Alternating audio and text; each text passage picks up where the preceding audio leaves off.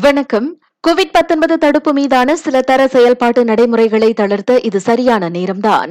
ஆயினும் நடப்பு சூழலின் அடிப்படையில் மிகவும் அவசியமான குறிப்பிட்ட எஸ்ஓபிகளை தக்கவைத்துக் கொள்வது நல்லது என சுகாதார நிபுணர்கள் கருத்து தெரிவித்துள்ளனர்.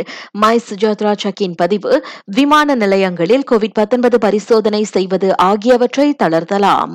எனினும் சுவாச கவசம் அணிவதை முழுமையாக அகற்றாமல் நிலைநிறுத்துவது தேவையான ஒன்று. போதிய இடவசதி இல்லாத பகுதி பகுதிகள் பொது இடங்கள் ஆகியவற்றில் சுவாச கவசம் அணிவது ஊக்குவிக்கப்படுவதோடு கிருமி தொற்று எளிதில் பீடிக்க வாய்ப்புள்ளவர்களும் அதனை கட்டாயம் அணிவது நல்லது என அவர்கள் என்எஸ்டியிடம் தெரிவித்தனர். மூன்று எஸ்ஓபிகளை தளர்த்துவது குறித்து நாளை மறுநாள் புதன்கிழமை அறிவிக்கப்படும் என எதிர்பார்க்கப்படும் நிலையில் அவர்கள் தங்களது அக்கருத்துக்களை முன்வைத்துள்ளனர். பிக் கிட்ஸ் திட்டத்தின் கீழ் நாடு முழுவதும் ஏழு லட்சத்து ஐயாயிரத்திற்கும் அதிகமான சிறார்கள் கோவிட் 19க்கான இரு தடுப்பூசிகளை போட்டுக் கொண்டிருக்கின்றனர். ஐந்தில் இருந்து பதினோரு வயதுடைய சிறார்களில் அவ்வெண்ணிக்கை பத்தொன்பது புள்ளி ஒன்பது விழுக்காடாகும். பன்னிரண்டில் இருந்து பதினேழு வயதுடைய இளையோரில் தொன்னூற்றி இரண்டு புள்ளி எட்டு விழுக்காட்டினரும் இரு தடுப்பூசிகளை பெற்றிருக்கின்றனர். அறுபத்தி எட்டு விழுக்காட்டு பெரியவர்கள் ஊக்க தடுப்பூசி செலுத்திக் கொண்டுள்ளனர்.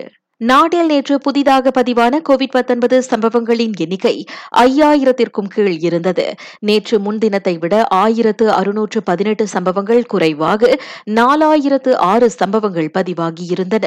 மேலும் என்மர் கொரோனாவுக்கு பலியான வேளை பத்தாயிரத்திற்கும் மேற்பட்டோர் அக்கிருமி தொற்றில் இருந்து மீண்டனர்.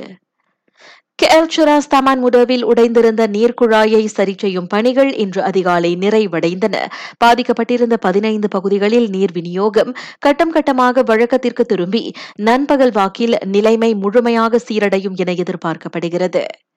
மணமகிழ் மையம் ஒன்றை முற்றுகையிட்ட போது பெண் காவல் அதிகாரி ஒருவர் சமூக வலைதளத்தில் நேரடி பதிவு காணொளியை ஒளிபரப்பியது தொடர்பில் விசாரிக்க உத்தரவிடப்பட்டிருப்பதாக தேசிய காவல்படை தெரிவித்துள்ளது.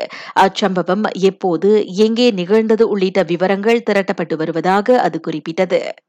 மலேசியாவில் பிரிமியர் லீக் நேரடி ஒளிபரப்புக்கான ஆஸ்ட்ரோவின் பிரத்யேக உரிமை ஈராயிரத்து இருபத்தி நான்கு ஈராயிரத்து இருபத்தைந்தாம் ஆண்டு வரை நீட்டிக்கப்பட்டுள்ளது. இப்புதிய ஒப்பந்தத்தின் வழி ஆஸ்ட்ரோ அனைத்து பிரிமியர் லீக் ஆட்டங்களையும் ஹெச்டி மற்றும் தேர்ந்தெடுக்கப்பட்ட ஃபாகே யுஹெச்டி அலைவரிசைகளில் தொடர்ந்து ஒளியேற்றும்.